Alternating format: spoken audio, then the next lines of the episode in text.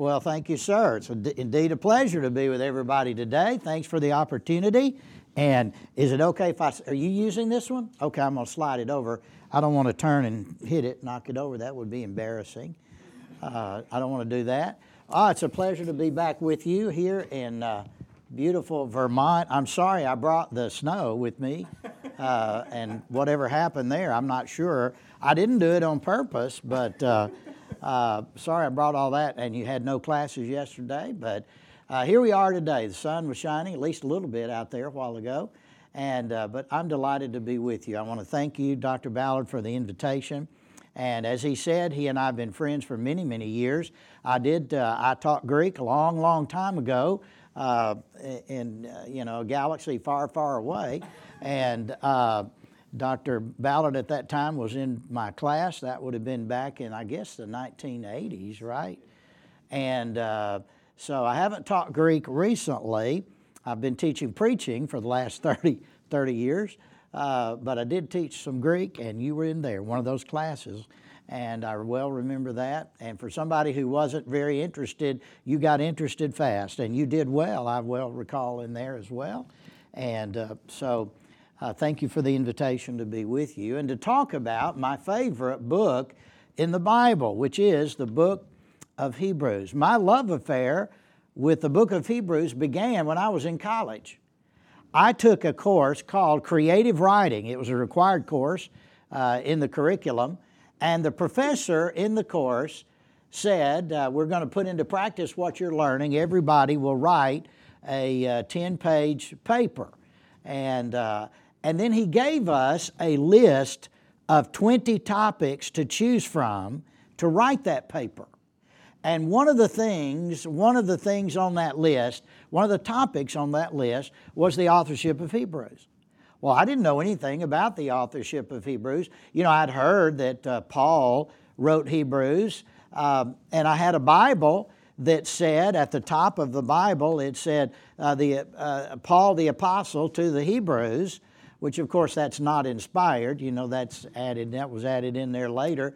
And so, you know, everybody just thought, well, Paul wrote Hebrews. Well, actually, that wasn't the case. I discovered very quickly that Paul may have written Hebrews, but there's no certainty uh, that he did. So I wrote my 10 page paper on the authorship of Hebrews.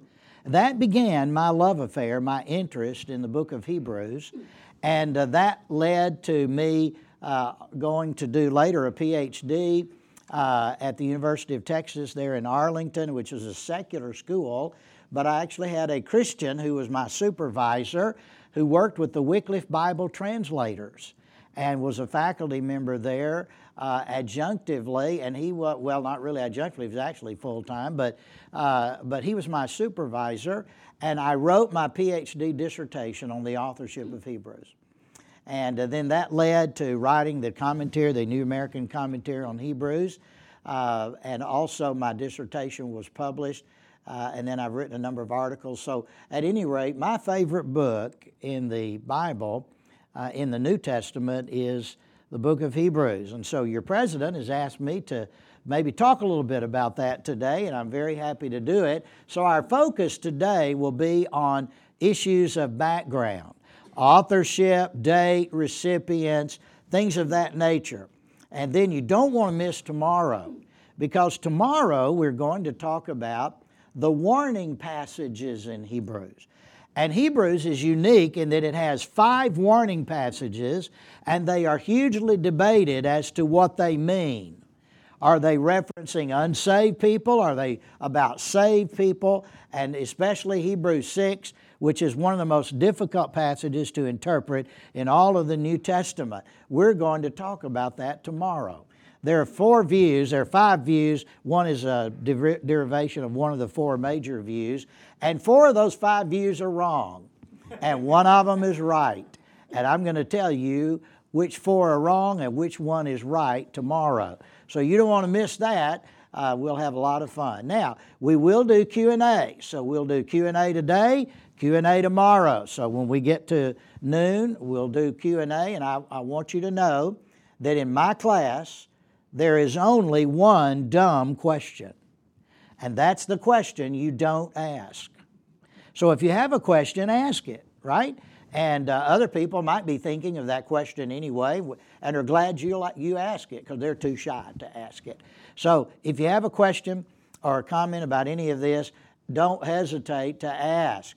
And especially, I like questions when you disagree with me. Those are my favorite questions.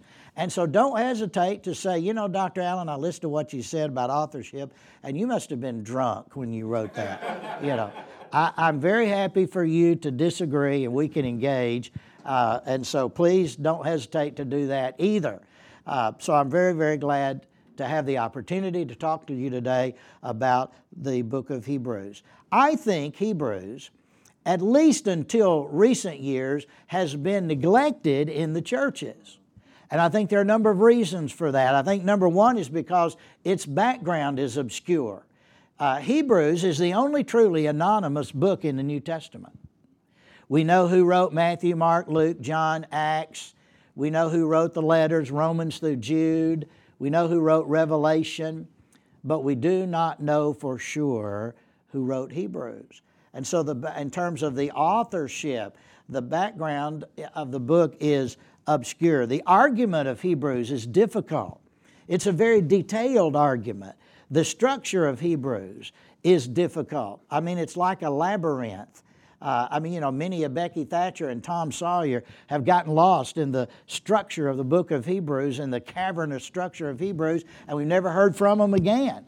And a lot of preachers started preaching Hebrews and 20 years ago, and we're not sure where they are anymore. We have we lost them.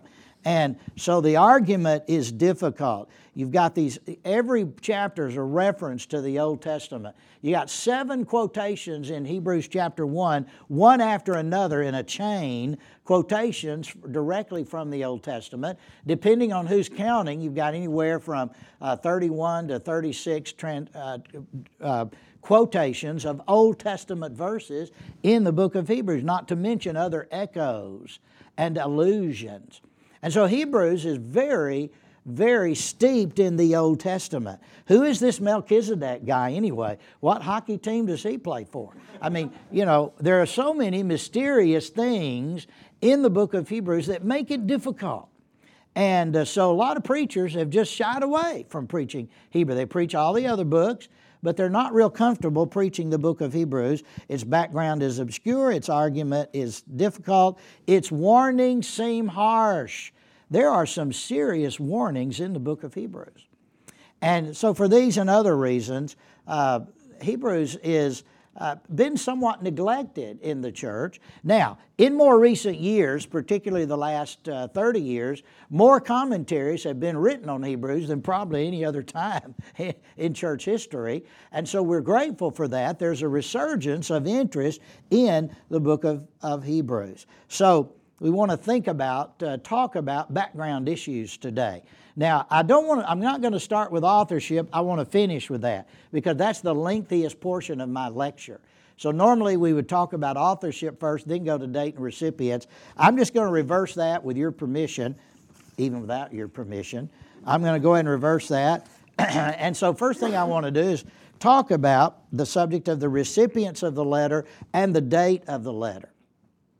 Now, Hebrews is unlike all of the other letters of the New Testament particularly the Pauline letters, because when Paul writes a letter, what does he do at the beginning? How does he introduce his letter? He has a formulaic introduction. He identifies himself, he identifies the readers, usually, the location of the church, or if it's to an individual, Timothy or Titus, and then there is a standard greeting. There's a standard salutation, there's a standard introduction to all of the Pauline letters. Hebrews has none of that, even though Hebrews is a letter. It's clearly a letter, it's a written document, all right, but I'm going to say more about its nature in a moment. But uh, to whom was Hebrews written? And we don't know because the author does not identify the location of the recipients. And so we are left to glean from the interior evidence, the internal evidence of the book, as much as we can about the readers. And one of the big clues is in chapter 13, at the end of the chapter, uh, where the author says in verse 24, I believe it is Hebrews 13 24, he says, They of Italy greet you. Now, even that statement is capable of two meanings. That statement either means those who are with me somewhere in Italy send greetings to you who are outside of Italy, who uh, may be former, who may be Italians, but who live outside of Italy. Or that may mean the author is somewhere outside of Italy and he is sent writing the letter to maybe the church at Rome. Uh, if it's written to somewhere in Italy, likely it would be the church at Rome. And the author is with some Italian expatriates who are with him, and he's sending greetings to them in the church at Rome. And so, actually, the, the statement, they of Italy, the Greek phrase, phrase there, they of Italy greet you, can be interpreted either way. Now, in the 20th century, there was a movement that uh, was predominant that most scholars interpreted that phrase to mean that the author was outside of Italy and that he was writing to the church at Rome. And that became the predominant view. Now, that view may be true, but I don't think that's the correct view. Recently, there was a dissertation done on that phrase in Hebrews. They of Italy greet you. Can you imagine an entire PhD dissertation done on that phrase? And the author of the dissertation ransacked all of Greek literature from 300 BC to 300 AD and looked at the use of the preposition there in Greek, uh, the genitive preposition that's found there, they of Italy, and analyzed whether in the context of each of those uses we could determine was does the they of Italy mean those who are in Italy or does it mean those who are away from Italy? And of course, his use of that, his, his, his research of that particular preposition, and particularly was he looking at locale. So, you know, they of Thessalonica or they of Jerusalem or anywhere that that kind of location, place location, with that use of that preposition and then the they, uh, that's what he looked at. However many hundreds of those there were, he analyzed all of those. And guess what? In the vast majority of cases, they of Italy would be interpreted to mean those who are with me in Italy, who are writing to you who are away from Italy. And so I'm actually persuaded by his linguistic studies there, uh, and I think it likely, I think it's probably true that the they of Italy refers to the author and those with him writing from somewhere in Italy, most likely Rome, and then writing to a group of believers somewhere outside of Italy, somewhere back toward Jerusalem or maybe Antioch uh, or one of those kinds of places. And also, this is interesting, if you look at all of the patristic writers, the early church fathers, and what they say about that phrase, they of Italy, almost unanimously for 500 years in church history, they take that phrase to mean that the author was in Italy and likely in Rome when he wrote the letter to Hebrews. Now, what do they know that we don't know? They were certainly closer to the situation than we are, especially the early church fathers, the earliest of the early church fathers. Now, so you can't hang your hat on either one and say for sure, right? But in my judgment, based on looking at this, I think it's likely that whoever wrote Hebrews, Paul or whoever wrote Hebrews, that Hebrews was written probably from Rome and then it was written to somebody's, a group of believers somewhere, somebody's church that's outside of Rome. And actually, there are three major views regarding the location of the recipients Jerusalem, Rome, and Alexandria. And those are the three major views in, among the early church fathers uh, and, and then later uh, scholarship Jerusalem, Rome, and Alexandria. Now, in the 20th century, the, the, the second of those, that it was written uh, to Rome, became the most dominant. But now, in the last 25 years or so of research, uh, that's becoming less uh, and less uh, probable. Uh, there are still many who hold that view, but there are many who uh, actually think that the letter was written from Rome. I'm in that camp. I think it was written from Rome, and I'll show you the, why I think that in a moment, and written somewhere else. In fact, my personal view, which I argue in the book of Hebrew, in the commentary on Hebrews here, my personal view is that it was written to the church in Antioch, and that it was written to a group of former priests who had been converted to the faith and who fled Jerusalem upon the Stephanic persecution recorded in Acts chapter 7 and early chapter 8. And we read in Acts 6 7, a great company of the priests became obedient to the faith. Now, that's what Luke records. The word great company there, by the way, in Greek means a whole bunch of them. Okay?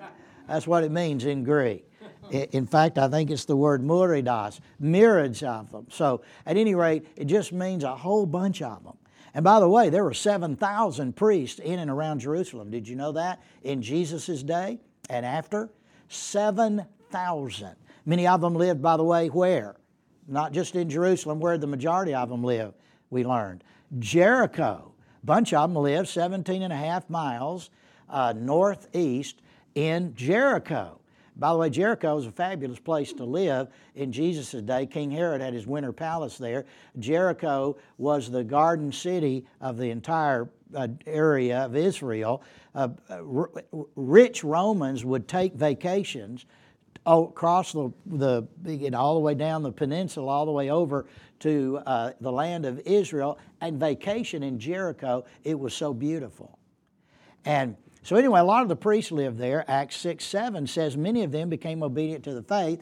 Well, Acts 8 1 and following says, because of the persecution of Stephen, that many of the early Christians in Jerusalem were scattered out of Jerusalem, except the apostles who stayed, and they fled. Well, we know one of the places they fled to was Antioch. You had a Jewish population in Antioch already, a large Jewish population, and during the time of the decade of the 40s and the 50s and the 60s in the first century, Antioch was one of the few places where the Jews and Gentiles got along with one another. And that was true in the church there. Of course, the church at Antioch was the great missionary sending church that sent Paul and Luke out, remember, uh, from Antioch. And so, Antioch, I think, is the location. Uh, one suggestion, anyway, it's just a theory, of course no proof. But I think Hebrews was written to Antioch. And uh, so again, all of the I'm not I can't I don't have time to give you all the evidence for all of this stuff today, but it is in the book, and my understanding is you'll get a copy of it. So uh, you'll have right you'll be able to read all the details if you want, and if that's not of interest to you, the book will be a wonderful solution to your insomnia. And just read it, read it late at night, and it'll solve your insomnia problem and you'll go right you'll go right to sleep. No, some of it's actually pretty fun. I think pretty interesting. Certainly, certainly it is to me. So. Uh, and what was the problem? Now that we don't know the location, we've said enough about that. But what was the problem? What, what caused Hebrews to be written? Why did the author write Hebrews? All right. Now, the traditional view that was very popular 100 years ago or more was that the Jewish Christians who are described in Hebrews, and whoever the, whoever the readership was, whoever the readers, the original recipients were, it seems that they were clearly Jewish believers. There's a very small minor tradition that Moffatt got started uh, or, or proposed in his commentary on Hebrews in the International Critical Commentary series. And Moffatt said, you know, maybe these, uh, these, these aren't Jews at all, Jewish believers at all. Hebrews is written to Gentiles. Well, almost nobody believes that. There are still a few uh, out there. I just think that's crazy, personally. I, I think it's pretty obvious the recipients of Hebrews were Jewish believers. Clearly, they're believers. The author refers to them as believers, talks about their salvation, and is writing to them as they are believers from his point of view. But I do think it likely, it's not mandatory, but it is likely that the original readership, the original recipients of Hebrews, were Jewish believers. Now, whether they were former priests or not, you know, that's uh, nobody can know that for sure. That's just my view, which I think, by the way, is one of the reasons for all the priestly language in the book of Hebrews. But again, there are about 10, I've got about 10 reasons why I think that these are Jewish priests, but all that's in the book. We don't want to get into all of that uh, right now. But the traditional view is these were Jewish Christians who were in danger because of persecution of relapsing, and that's the term that they use, relapsing into Judaism.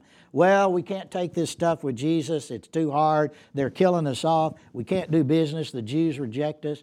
You know, Jewish believers, our own people hate us. Romans hate us. It's just not worth it. We're going back to Israel or going back to Judaism. Now, that was the popular theory 100 years ago and more that is the le- a much less popular theory today because the problem does not nearly, the internal evidence does not nearly seem to be that we've got a problem of relapsing into Judaism. And we certainly don't have a, an issue of Gentile Christians drifting toward paganism. That's what Moffatt said in his commentary. No, it's in between that. It's, a, it's Jewish believers but who are failing to press on to maturity in the Christian life. And the author is writing them in a pastoral way to challenge them to press on to maturity and to warn them of the danger if they don't. And I really think that's the best uh, argument or the best description of what's happening in Hebrews. For example, chapter 6, verse 1 Therefore, uh, let us what? Laying aside the ABCs of the gospel, what you've already learned, the basics, now let us press on to what? Maturity. Notice he doesn't say in Hebrews 6 1, let us press on to salvation. He says, let us press on to maturity. And the issue there is spiritual maturity. And uh, what does he say in Hebrews chapter 12, verses 1 and 2? Therefore, since we're surrounded by a great cloud of witnesses, laying aside the sin that easily entangles us, weights, and the sin that easily entangles us, let us what? Run with endurance the race that is set before us, keeping our eyes fixed on Jesus. That's just another way semantically of talking about pressing on to maturity. That's really the pastoral goal of the book of Hebrews. The readers are getting tired, uh, pressure's there, persecution is growing, and so, whatever the case, they need challenge to press on and they need encouragement to press on. And that's exactly what the book of Hebrews does. So, recipients, most likely Jewish believers who are failing to press on toward maturity, and the author is warning them about the danger if they don't and challenging them and encouraging them to press on. So, those are the recipients. What about, or, or, word about the recipients? Much more could be said. What about the date of Hebrews? When was it written? Well, again, pay, you know, pay your money, make, make your choice, you know, because uh, there are three major views. The first major view is Hebrews was written somewhere just before AD 96 written in the latter part of the first century. And why AD 96? Because Clement of Rome, in one of his letters, which is usually dated AD 96, quotes Hebrews. So that obviously means what? Do a little logical thinking there. Well, whenever Hebrews was written, it had to be, it was written, it couldn't be written after AD 96. Had to have been written by then because somebody's quoting it in AD 96. So that's the late date theory. I don't think that theory is correct but that is a, one of the theories. Another theory is that it was written prior to AD 64 and the Neronian persecution that occurred in AD 64. Remember that Nero unleashed havoc on the church. And, in, and when did he do that? From a date standpoint, AD 64. But there's no mention of that in Hebrews. Now, that's an argument from what? Logically, what's that called? An argument from silence. Thank you very much. That's an argument from silence. So, uh, it can't hold full weight by any means. Just because there's no mention of the Neronian persecution in Hebrews doesn't mean that Hebrews had to have been written prior to the Neronian persecution. Uh, and so it could be, it may be that Hebrews was written prior to AD 64. That's a possibility in my view. But I think the actual, the best view is that it was written somewhere between AD 67 and 69, and that it was written prior to AD 70. What major event occurred in AD 70? The fall or the destruction of the city of Jerusalem. The Roman army, remember, came and you had from AD 66 to AD 70, remember from your history, what was going on in Israel in AD 66 to AD 70 the Jewish war with Rome. And so the armies of Rome are, for four years, gradually impinging upon Jerusalem. And they would arrive on the outskirts of Jerusalem, and they would be there for many months besieging the city. Finally, in AD 70, Jerusalem would fall and it would be destroyed. Now, would you agree with me that that is a major event on the Jewish calendar? Yes or no? Uh huh. That's a major event. That's a biggie. Guess what? The author of Hebrews makes no mention of the destruction of Jerusalem. Not only that, but the author of Hebrews implies that the sacrificial system is still in vogue in Jerusalem. Now, if that's true, then the book of Hebrews was written prior to AD 70. Now, again, that's an argument from silence because uh, the, the uh, destruction of Jerusalem is not mentioned. However, the whole nature of the book of Hebrews if the author ever needed an argument in his arsenal to prove his point, it would be the destruction of Jerusalem. You know, the new covenant has come, and the old covenant is passed away, and the destruction of Jerusalem would be the coup de grace argument to make, but the author never makes that argument. And so, therefore, most scholars conclude, most evangelical scholars conclude that Hebrews was written prior to AD 70, probably from somewhere between 67 to 69. I would argue that it was written shortly after the death of Paul from Rome by Mr. X, whom I'm going to tell you about in a moment, to the recipients back east, back in Antioch. All right? That's going to be my theory. Now, so we've talked about uh, date. So now let's go to authorship. If you study the authorship question, you will discover that throughout church history, all the way up through 1975, when the last uh, proposal was made for an author, uh, there are more than 20 suggestions as to who wrote Hebrews. More than 20. Among the, the, the, the less likely candidates are Philip, Silas, Jude, Peter, Epaphras, John the Apostle, and uh, Priscilla and Aquila. The major views, the three major views of who wrote Hebrews are Paul, Barnabas, and Apollos. Paul, Barnabas, and Apollos. Now, we'll talk about those in a second. But the historical testimony relative to the authorship of Hebrews begins in the second century when a church father named Pantaenus says that some think Paul wrote Hebrews. Now, notice he doesn't say Paul wrote Hebrews. He says, we don't know who wrote Hebrews, but some think Paul wrote it. So there was, at least early on, a Pauline tradition.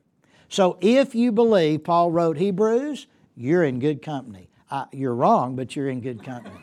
Okay?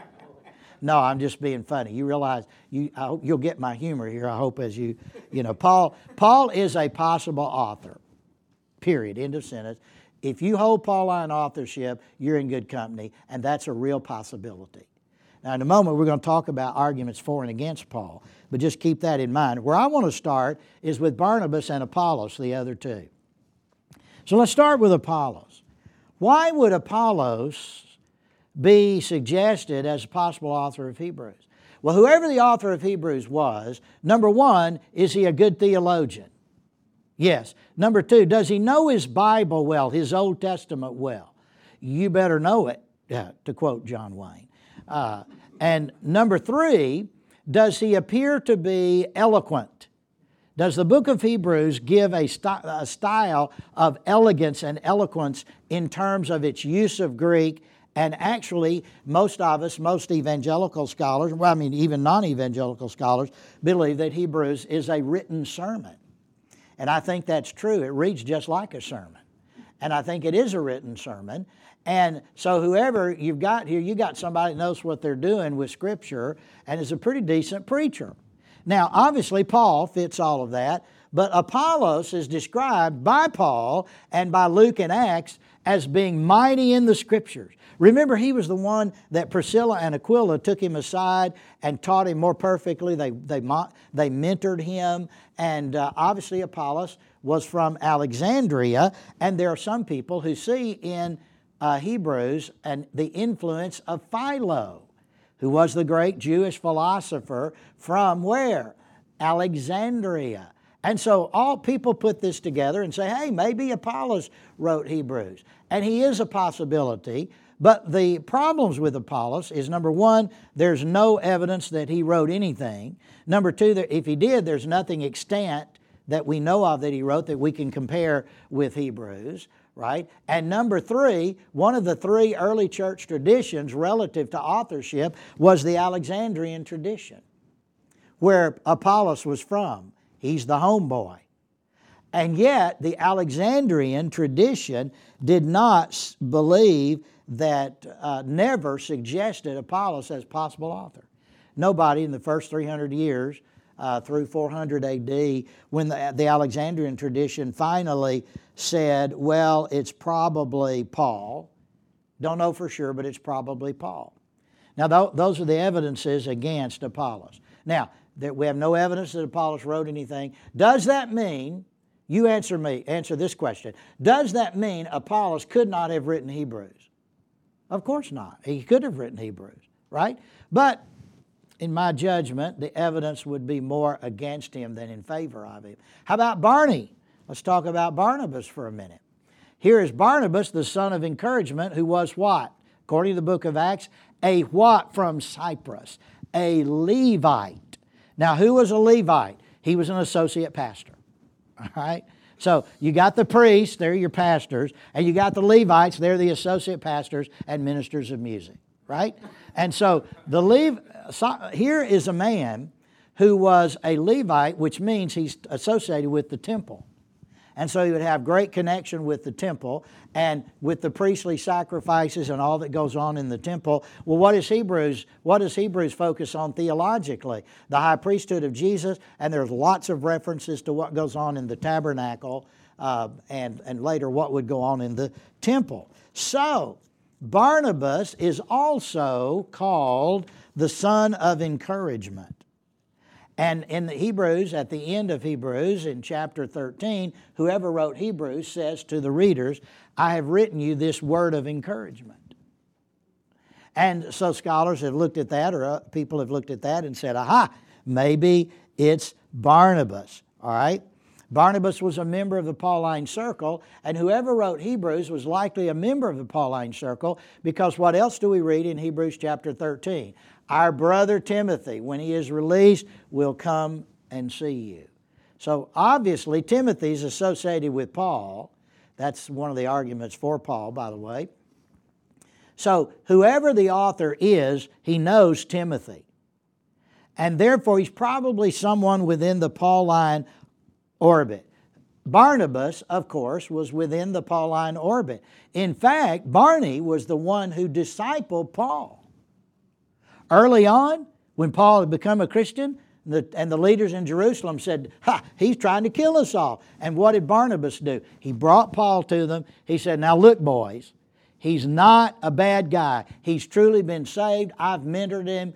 And Paul, say, uh, Barnabas saved Paul's bacon with the apostles and got him in with good graces with them. And so Barnabas then becomes the first missionary traveling companion with Paul. And so he's a key name. He's a big dog. He's one of the Billy Grahams of that era and probably was well known in the Christian community. And so all of these are potential arguments that old Barney may be the author of Hebrews. And there are a number of scholars, that's a growing, uh, Barnabas has gotten more followers in more recent years. But there's no evidence that Barnabas wrote anything. These would be arguments against. And the treatment, now this gets a little technical, but the author talks about the tithe in Hebrews chapter 7 and how the Levites and the tithe and how that works. Well, in the middle decades of the first century, there was an ongoing theological debate between the Levites and the priests over the tithe.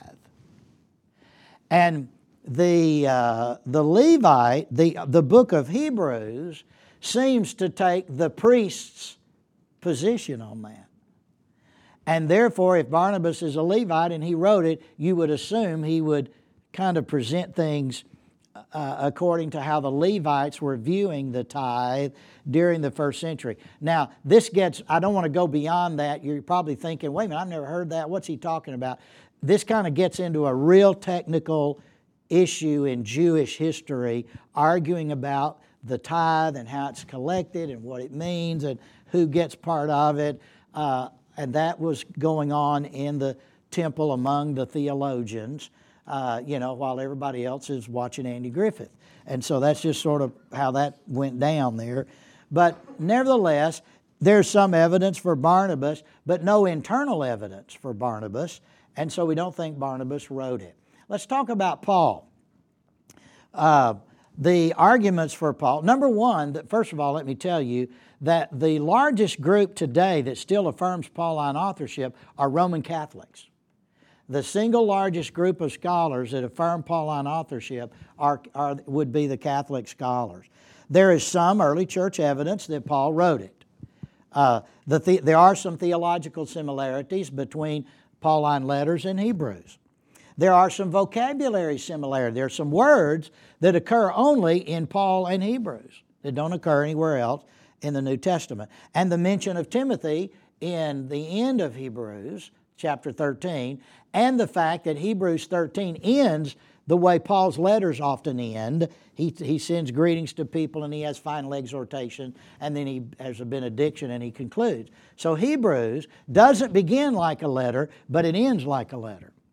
It doesn't begin like a Pauline letter, but it ends like a Pauline letter. These are the arguments in favor of Paul.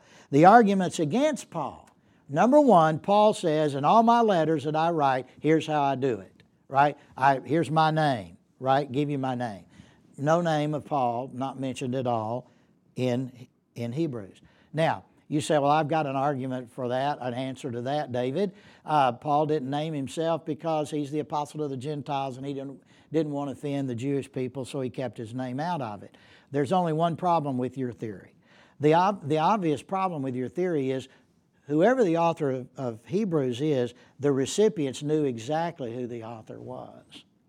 His knowledge of them and the way he describes their knowledge of him, uh, there would be no reason for Paul not to append his name, is the point. Whoever the readers are, they know who's writing to them. A second argument against Paul is there's no salutation. A third argument against Paul is the stylistic dissimilarity. This is the greatest argument against Paul. When you read the 13 letters of Paul, there, there are stylistic similarities that can be determined. But Hebrews reads way different. Not totally different, but it's pretty different. And so different is it that this is the main reason the early church fathers did not feel strongly about Paul as the author because they said the stylistic similarities, or rather, I should say, the stylistic dissimilarities, are so great that Paul couldn't have written it. So that's an argument against Paul. Then there are some theological differences. Now, I don't mean contradictions, I just mean different differences in foci. Focus, the theological focus of Hebrews, is different from Paul. Now, let me give you one example. I could give you many, there are several in the book. The phrase in Christ or in Christ Jesus or in Him, meaning Christ, how many times does that phrase occur in 13 Pauline letters? 164. How many times does that phrase occur in Hebrews? Zero. Now, take that and add a list. I don't list them all in here, but my dissertation was on this. There are about a hundred examples like that that make it difficult to argue for Pauline authorship. Now, here's another biggie. Look in your Bible at Hebrews chapter 2, verse 3. And what do you read there? What does the author say in Hebrews 2, verse 3? There, the author identifies himself as a second generation Christian. He says, Those who heard the Lord and then us. He's identifying as a second generation Christian. Paul was converted very early after the death of Jesus on the road to Damascus, and he saw Jesus with his own eyes. That's why he could be called an apostle. And so Hebrews 2 3 does not seem to be the kind of, of things that Paul would say if he were the author. One other thing, the length of the letter compared to the other Pauline letters doesn't fit with Hebrews 13 22. Hebrews 13 22 says, I've written to you briefly. But Hebrews is longer than almost all of the Pauline letters. And so that's a problem. So here's the conclusion. Now, this is important right here. New Testament scholarship is reluctant to distance the epistle completely from Paul, yet, on the other hand, it has been reluctant to identify the author as Paul. Are you with me? Okay? That's and and I and that I agree with that. I think that's an accurate description. All right, well if it ain't Paul, pardon the grammar, and if it's not Apollos and if it's not Barnabas, then who is it? Well, hold on to your seats because I'm going to suggest to you that Luke is the author of Hebrews. You say, Luke, are you out of your mind? Well, take a number and get in line. That's pretty much how many people for the last 35 years have responded there. But let me see if I can back you off that ledge just a moment. All right? Now, your first thought to me, your first response is there's no way Luke can be the author of Hebrews. Uh, he's writing to Jewish believers, and, and it would appear that the author is a Jew himself, and Luke is a Gentile. Now, who told you Luke is a Gentile? Well, my New Testament professor here at the college told me that. Well, really? Mr. New Testament professor, let me ask who told you Luke was a Gentile? Well, traditional scholarship uh, from the Reformation to 100 years ago or to 50 years ago uh, tends to view Luke as a Gentile. That's true of traditional scholarship. But are you aware that within the last 50 years, those who studied Luke Acts, those who devote their lives to studying Luke Acts in the field of the New Testament, there is a growing number of scholars who are arguing that Luke was not a Gentile and that Luke Acts clearly indicates he was actually Jewish. Would that surprise you if I told you that? The idea that Luke is a Gentile is, comes from Colossians chapter 4, where Paul says that three men of the circumcision stood with me in some event in the past which is unexplained and don't know that. And then Paul uh, mentions uh, uh, Epaphras. Uh, and talks about him. And then finally, Paul gets down and he says, uh, and Luke uh, sends you greetings. And so the argument is aha, Paul separates Luke from those of the circumcision. Therefore, Luke is not a Gentile. Now, hold the phone. Wait a minute. There are several verses intervening between what Paul says about those of the circumcision who stood with me, and, the, and there were three, those three of the circumcision, and what he says about Luke. Now, first of all, I want to ask you a question. Were there only three Jews who stood by Paul in his entire ministry, and particularly at the time Colossians was written? That's the first imprisonment letter, one of the first imprisonment letters. By that time, Paul's been in ministry, what, 25 years at least? And are you telling me there were only three Jews ever who stood by Paul? Three Jewish believers who ever only stood by Paul? Not on your life. No, there were tons of them. Paul is talking about a specific event that's lost to us in history. And so he names them, and then he names Epaphras, and, and finally, then he gets to Luke. And it may be that Paul is leaving Luke last because of giving him honor of being with Paul on his missionary journey, and the people knew him well, and he may be leaving Luke's name last for that. Uh, here's another reason why Luke may, could have been Jewish. William Ramsay, the great uh, uh, archaeologist, Christian archaeologist, discovered in the papyri of, of uh, Antioch that the name Lucas and Lucius were two names used for the same could be used for the same person. There were many people who bore two names in the first century. Remember John Mark?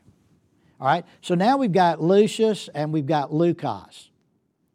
Now, if you look at Acts 20, 4 and 5, in fact, everybody on this side of the room, right here, everybody on this side of the room, all right, front and back, Look up Acts chapter 20, verse 4 and 5.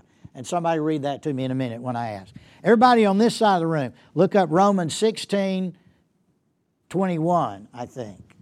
Let me get the right Romans passage. I don't want to give you the wrong one. Everybody on my left, you're in Romans. Go to chapter 16. Romans 16. And let's start, let's look at, yeah, 21. 21 and 22 and 23. That's those of you on this side.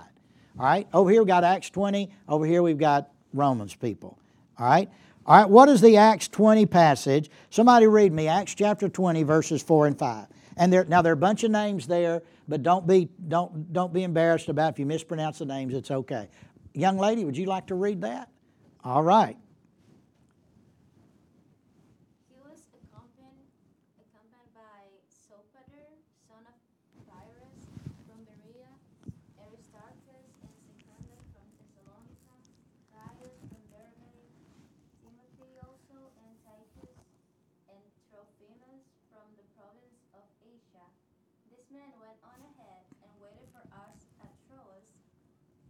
That's good. Perfect. Stop right there. Hey, you read that very well, by the way. Yeah, that was that was very good. Took me a lifetime to learn how to read all those names. You, you read them very well. All right. Now notice what is Paul doing? He's he is where is Paul at this point in Acts 20 verses 4 and 5? All right? He's in Corinth. And what what has he just done? And what is he doing here in Romans? Where did Paul write the book of Romans?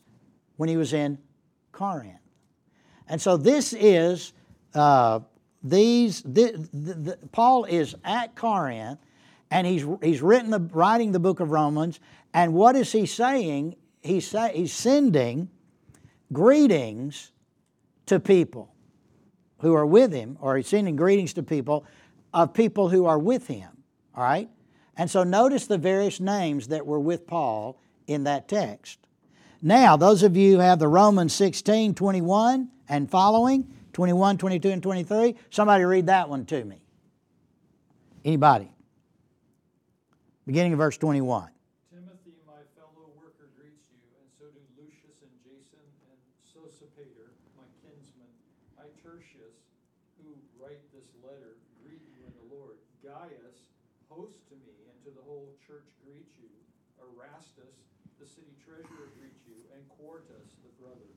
Now, what do you notice about the names in that list and the names in this list? Are there any common names? A bunch of them. uh, Timothy, Sopater, the more formal name is Sosipater, Gaius, These are all names that Paul is uh, listing at the end of Romans, and he's saying, These folks are with me Timothy, uh, Sopater, Gaius. These are all folks sending you greetings. Now, who else is on that list that's not in Acts 20? Lucius. Lucius. You see that name? Now go back in Acts 20 and look at the names. And you see Timothy and Sopater and Gaius, but you don't see a Lucius, do you? Uh, look more closely.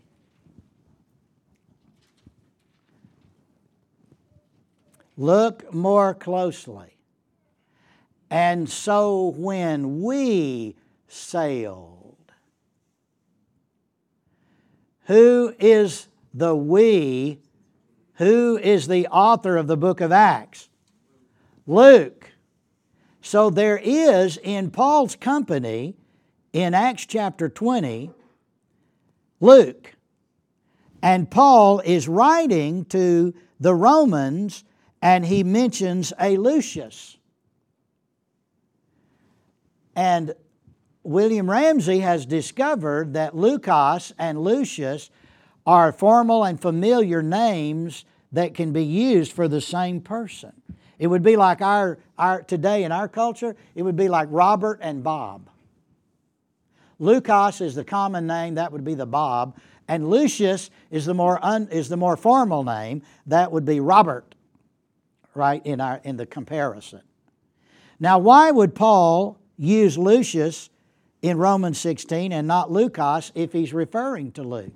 Because Paul had not been to Rome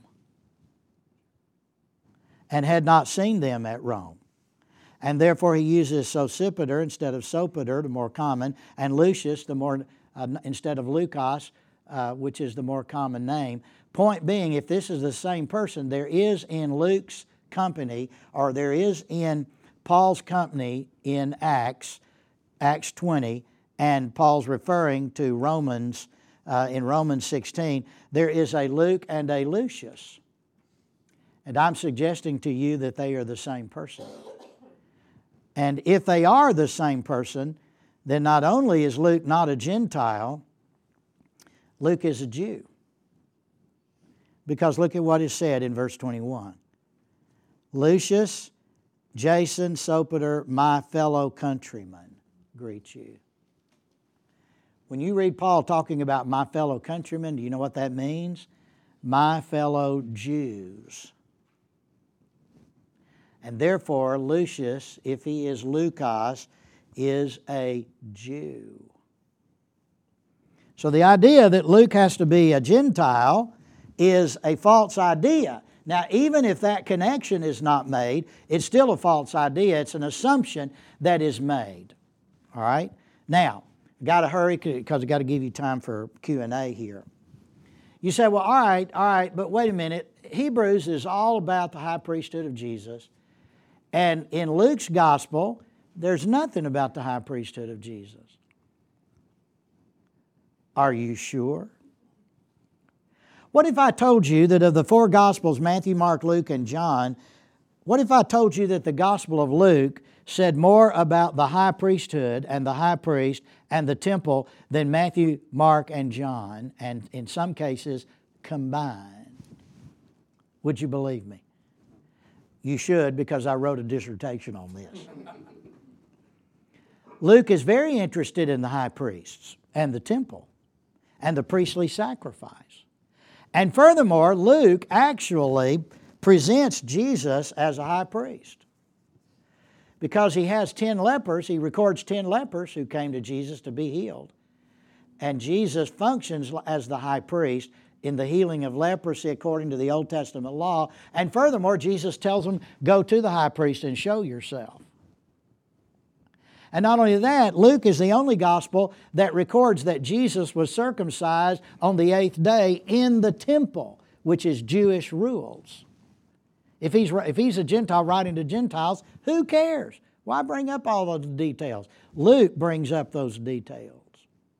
When Luke talks about distances, right? And times of day, oftentimes he most oftentimes he's using Jewish measurement and not Gentile and not Greek measurements. Why would he do that if he's a Gentile writing to Gentiles? And finally, and I'll end on this one. How does Luke's gospel begin and end? Where does Luke's gospel begin? After the prologue, 1 1 through 4, 1 5, all the way to the end of chapter 2, where does Luke's gospel begin? It begins where? In the temple. Look at verse 5. Luke 1 5. Now there was a priest named Zacharias who was conducting his daily service, the Tamid, T A M I D, the Tamid service, the 3 o'clock in the afternoon service in the temple. It was his time to do that. And not only that, but ladies, notice to whom he's married. He's married to a gal named Elizabeth.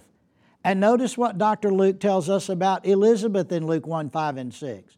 She herself is a daughter of a priest. Hmm. So we got a Gentile writing to Gentiles, and he's telling us all these details about the priest, including the fact that Zacharias' wife is the daughter of a priest. Hmm. And so, what is Zacharias doing? He's in the, whole, the temple, he's in the holy place right? And he's trimming the wicks of the, of the lampstand, and he's putting the incense on the altar, and he's doing the act of worship in the Tamid service, 3 o'clock in the afternoon, and there are lots of people gathered behind him the, the, the, people that have come for worship that day are outside in the courtyard waiting for him to come out and conclude the final service. While he's in there, what happens according to Luke 1? An angel appears to him and he says, Guess what, big boy? You and your wife Elizabeth are going to have a baby, even though you're past childbirth years and your wife is barren and can't have children. But there's going to be a little miracle occur and you're going to have a child. And what does Zacharias say? Like all men, what does he do, ladies? He doubts that. He said, You're nuts. That can't happen. And so, what does the angel say? Okay, big boy, since you've doubted me, when you walk out of here until the child is born, you will not be able to speak.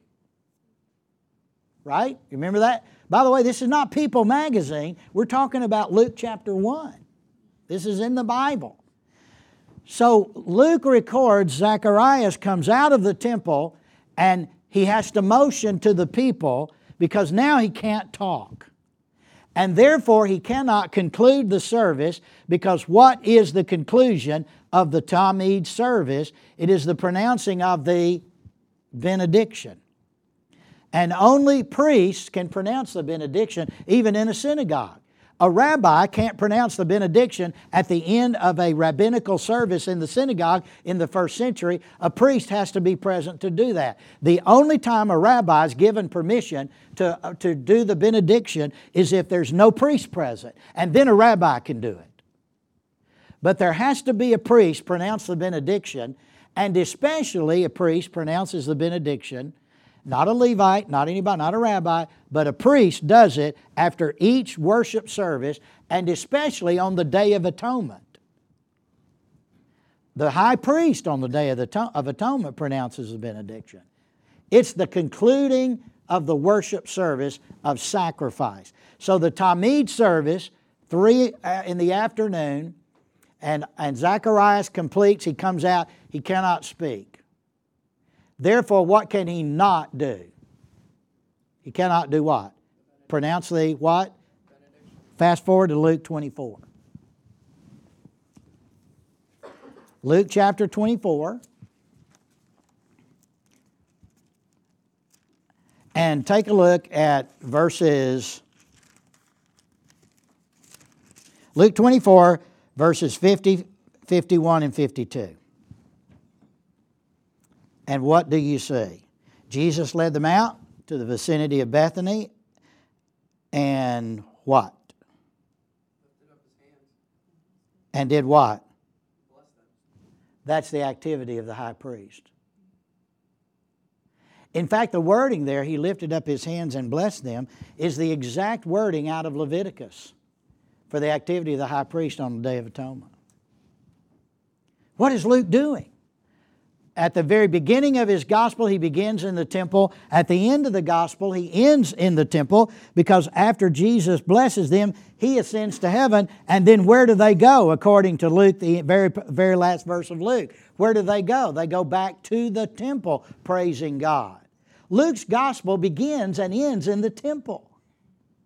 And Luke presents Jesus symbolically as the high priest who, now having made atonement for sins, resurrected, now before his ascension, he completes the activity of the high priest on the day of atonement. He lifts up his hands and he blesses them. That is a picture of Luke, Luke's picture of Jesus as the high priest. And so from there, it's a simple step to the book of Hebrews. Okay, are we having fun yet? Yes, sir. All right. I went a little long. Let's take seven minutes for questions. All right, Brad, come on up here. Uh, who's got the first question? Brad will uh, bring you uh, the microphone. I think the guy you were sitting next to. Who's first? All right. You had mentioned that Hebrews. Oh, yeah. Hi. Tell us who you are. Don't forget. Tell us who you are. How much do you want to know? Use your name. Not longer than the question. Just, just, just tell him your name. Yeah. And, and what, uh, what you're studying. That's it.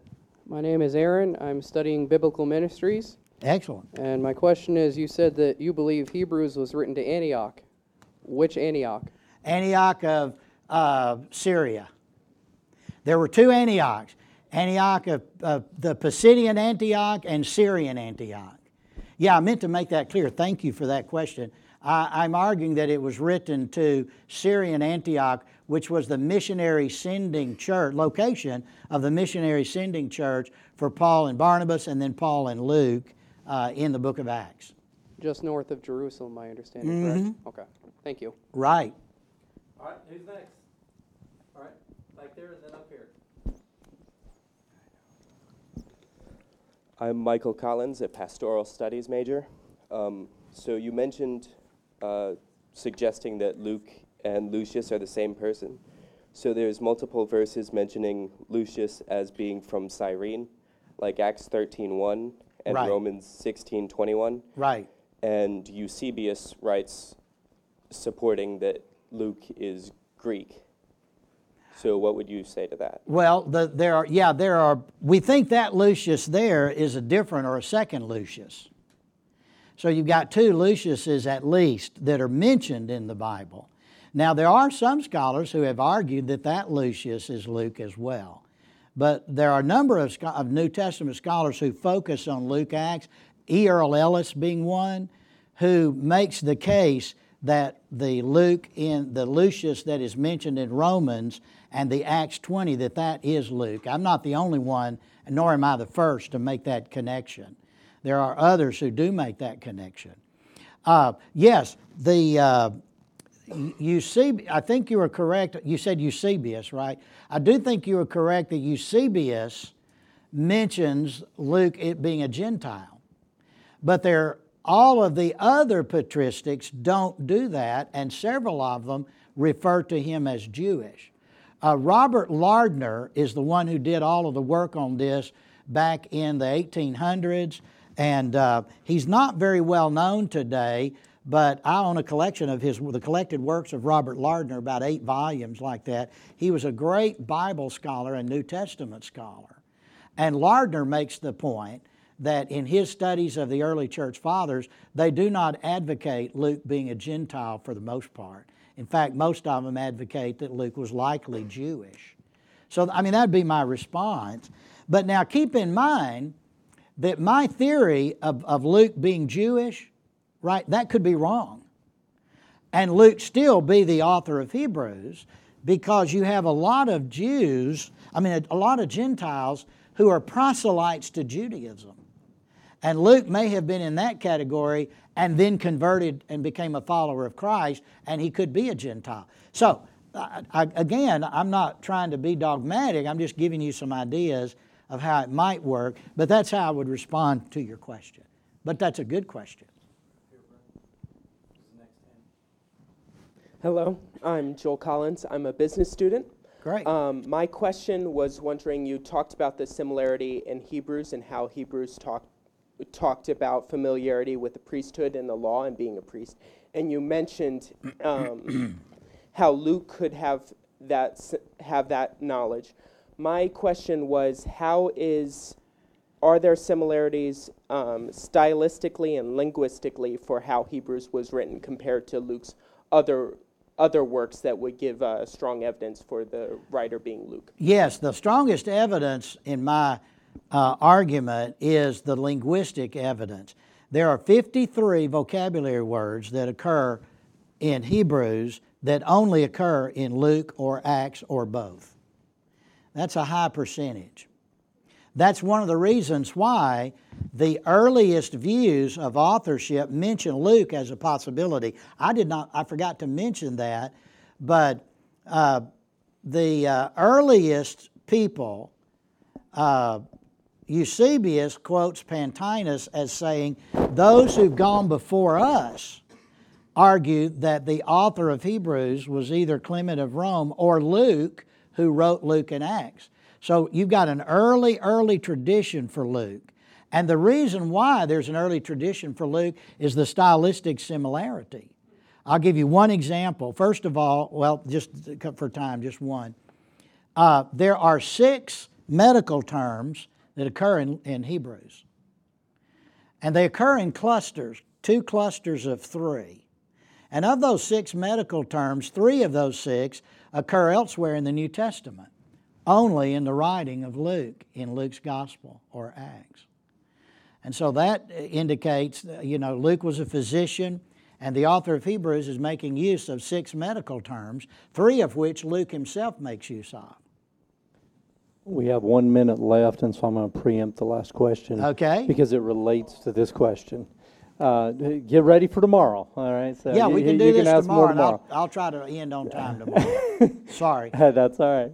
But um, specifically, stylistically, would you say a quick word about the prologue to Luke, um, also to Acts, Yeah. and also to Hebrews? If you study the prologue of Luke, Acts, and Hebrews, those are the three places in the Greek New Testament where the style approaches classical Greek. In fact, it not only approaches it, it's in the same category as classical Greek. And that's only found in three places in the New Testament Luke 1 1 through 4, Acts 1 1 through 5, and Hebrews 1 1 through 4. And not only that, when you compare, and I do this in the book, when you compare the prologue to Luke and the prologue to Hebrews, there are seven similarities between those prologues, including the propensity to alliterate with the Greek letter pi. So that Hebrews begins, if you're reading Hebrews in Greek, it begins like this Palumeros, kai palutrapos, palai, so on and so forth, patrasin prophetas. Now, did you notice all of those Greek words with the sound of a P, an English letter P? That's not accidental, that's deliberate alliteration to grab your attention. And not only that, but there's rhythm and assonance there. Palumeros, palutrapos, those are two adverbs that begin the book of Hebrews, separated by the Greek conjunction kai. And notice those adverbs are rhythmically used by Luke. Notice that you have four syllables in each word, the first three syllables with a short vowel, the fourth syllable with a long vowel. This is not accidental. This is deliberate. Palumeros, short, short, short, long. Palutrapos, short, short, short, long. That's deliberate. That's to grab your attention, which is why we think it is a sermon. Go to Luke 1 1 through 4, same alliteration with the Greek letter pi in the first sentence.